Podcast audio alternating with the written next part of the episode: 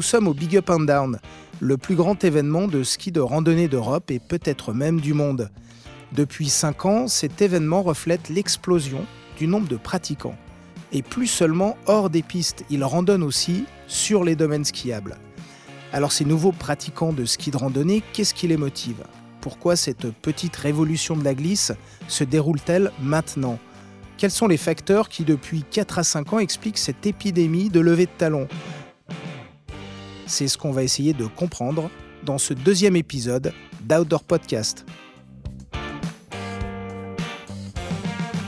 Pour Gino de Cizier, organisateur du Big Up and Down et créateur de Community Touring Club, un écosystème dédié à faciliter l'accès à la randonnée, ce boom du ski de rando reflète les besoins de la société. Comme souvent, un ensemble de facteurs, c'est toujours une, alchimie qui est pas forcément euh, euh, décodable, on va dire, mais, voilà, il y a, un vrai euh, paramètre, et ça, c'est un paramètre sociétal. C'est le besoin de revenir un petit peu à la nature, à une expérience en pleine nature de façon non motorisée. Et le trail running, il y a 15 ans, a euh, remis un petit peu cette idée au goût du jour, de façon moderne, de façon simple. puis d'autres activités comme le, VTT bien sûr, mais, mais maintenant l'explosion du VTT électrique. Donc je dirais que c'est plutôt un phénomène sociétal de, de revenir à un petit peu se reconnecter avec la nature et aujourd'hui, le, ski de rando vient, vient cocher cette case. Pour moi, c'est effectivement un symbole. Euh, voilà comment euh, le ski, euh, qui est une activité magnifique hein, sur neige, et effectivement le ski de rando qui a toujours existé, qui est peut-être même l'ancêtre du ski alpin. pourquoi aujourd'hui il revient sur le devant de la scène? Bah Voilà, c'est un ensemble de, paramètres, mais le plus gros, c'est vraiment ce côté sociétal.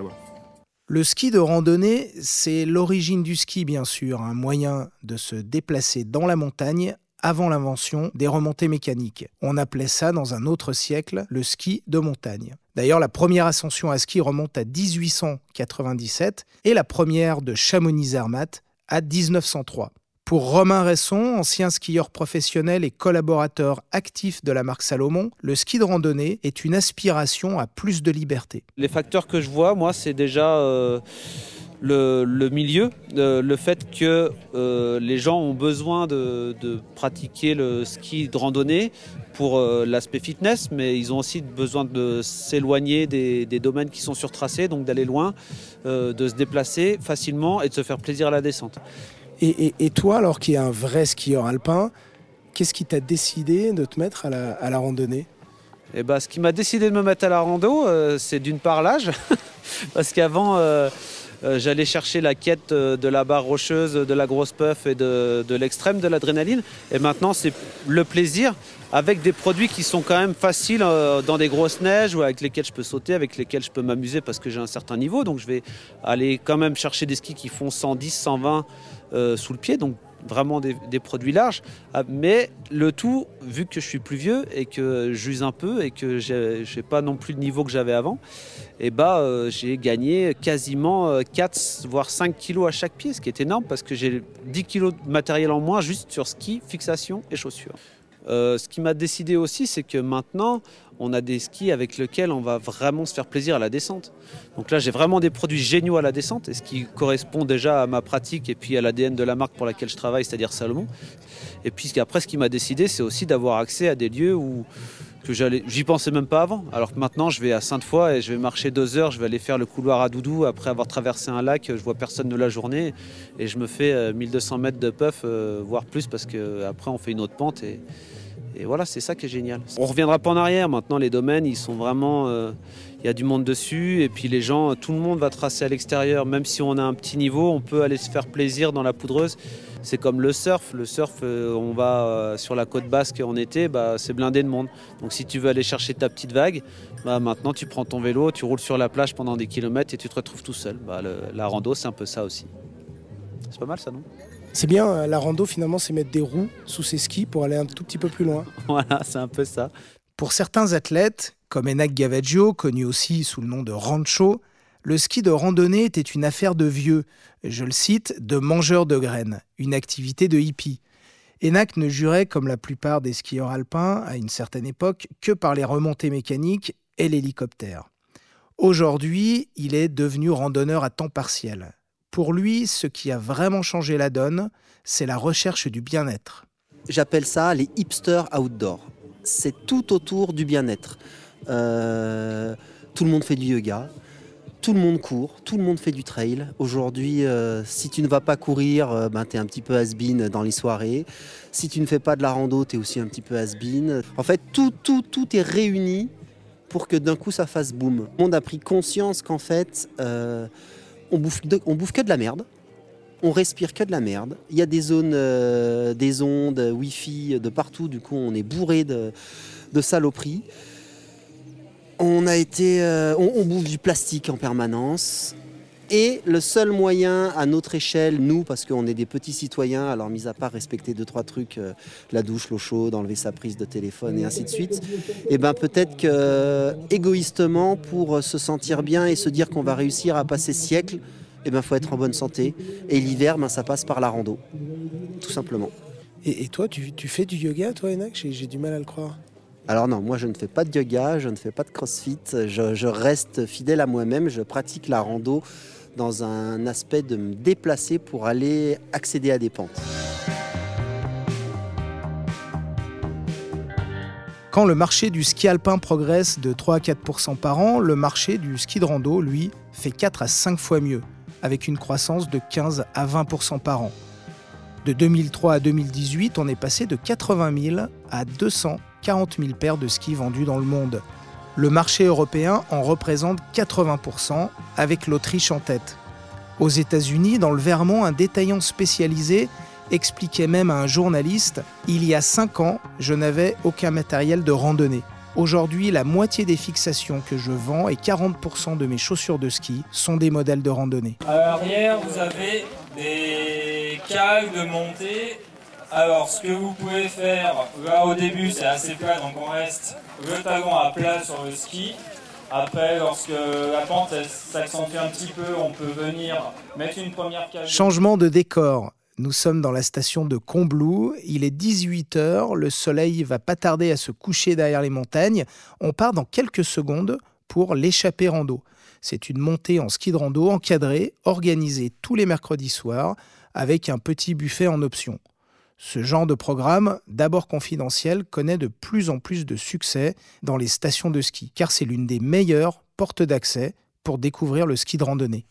Avant de partager quelques mètres de dénivelé avec eux, écoutons Christophe Lavaux, le directeur de l'Office du tourisme, qui a mis en place ce programme. Il nous explique les raisons du succès de cette montée nocturne. Alors oui, c'est un succès, c'est même une surprise euh, pour nous, pour être honnête. Hein. On ne s'y attendait pas du tout. Euh, je pensais vraiment, moi, en tout cas en lançant le, concept, qu'on aurait plusieurs dates annulées sur les périodes à faible fréquentation. Et en fait, pas du tout. On a toujours eu entre 20 et 50 personnes tous les mercredis soirs. Pourquoi ça marche euh, Parce qu'en fait, on a un peu euh, levé tous les verrous qui empêchaient l'accès à la pratique. Comme je te disais, ceux qui viennent, c'est principalement des débutants, des gens qui avaient peut-être envie, et euh, on l'a vu un petit peu dans, pas mal d'études, comme au Big Débat l'année dernière, que beaucoup de gens ont envie de pratiquer parmi les gens qui, viennent faire du ski alpin, mais n'ont pas la porte d'entrée nécessaire qui leur facilite cet accès-là. Toi, tu es randonneur aussi.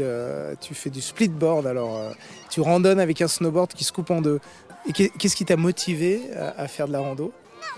L'envie de découvrir la montagne, pareil, sous son côté nature. C'est parti pour une à deux heures de montée. Le bruit qu'on entend, ce sifflement, ce sont les pots de phoque qui glissent sur la neige damée. Ce soir, il y a 52 participants, dont la moitié randonnent pour la première fois.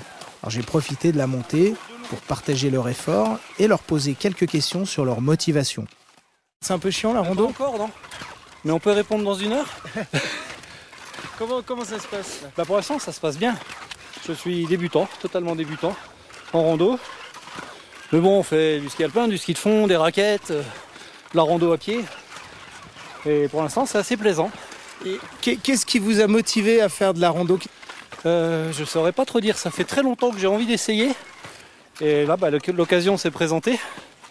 Donc on a profité, mais après, ce qui nous motive vraiment, je pense l'aspect nature, déjà pour faire un peu d'alpin, enfin de descente à la fin, euh, sans, sans la pollution, des remontées, sans tout ça. Je pense que ça participe pas mal. Et, et l'aspect euh, physique aussi, on, fait, on transpire un peu. Ouais, non, mais ça, l'aspect physique, c'est juste pour avoir bonne conscience après à la fondue. Mais c'est pas ce qu'on recherche en premier en vrai. Voilà, le ski de rando, c'est juste euh, une, façon, une façon de plus de faire de la rando. La rando euh, qu'on fait beaucoup l'été, euh, bah là on fait de la rando l'hiver à ski. Christian a 62 ans, il s'est mis au ski de rando pour d'autres raisons. Je fais de la rando depuis 6 ans et j'ai commencé la rando à l'âge de la retraite. Pour euh, la rando, c'est un sport euh, plein air, grand paysage, euh, à l'abri de- des pistes surchargées et c'est formidable. C'est comme un footing. Plus haut dans la forêt, Romain s'est arrêté pour remettre ses cales. Lui aussi est un nouveau randonneur et c'est l'aspect écologique qui l'attire. Qu'est-ce qui vous a décidé de vous mettre à la rando? Pourquoi vous y êtes mis? Alors euh, la rando, j'en avais fait un petit peu à l'armée il y a quelques années, enfin il y a pas loin de 20 ans. Euh, donc c'était des bons souvenirs, c'était des souvenirs de un peu de souffrance, mais de- disons dans un cadre magnifique, euh, d'une façon peut-être un peu plus écolo, c'est assez sympa aussi, et, c'est une manière d'appréhender la montagne euh, différemment, pour sa propre essence, son propre euh, et puis c'est vrai que bon, je pense qu'il y a des, stations peut-être qui abusent un peu avec les remontées mécaniques un peu partout. Bon, on sait bien que les, ressources en neige sont quand même limitées et que c'est bien d'en profiter, je dirais, avec ce qui est fait peut-être de manière plus naturelle. Enfin, en tout cas, pour moi, c'est important. Le ski de randonnée s'est fait sa place dans les stations de ski. Elles étaient quatre à proposer des itinéraires balisés en 2014, elles sont 47 aujourd'hui, avec pas moins de 96 itinéraires tracés sur les domaines skiables français. Merci à l'équipe de réalisation de ce podcast, Gino de Sizy à la production, Guillaume Desmurs à la réalisation, Nathalie Écuer au pilotage du projet, Jérémy Rassa à la mise en onde et Pierre Sédou aux illustrations. Le premier numéro d'Outdoor Podcast, consacré aux nouveaux grimpeurs de blocs urbains, est toujours disponible à l'écoute sur le site outdoor-podcast.fr. Rendez-vous dans un mois pour le troisième épisode.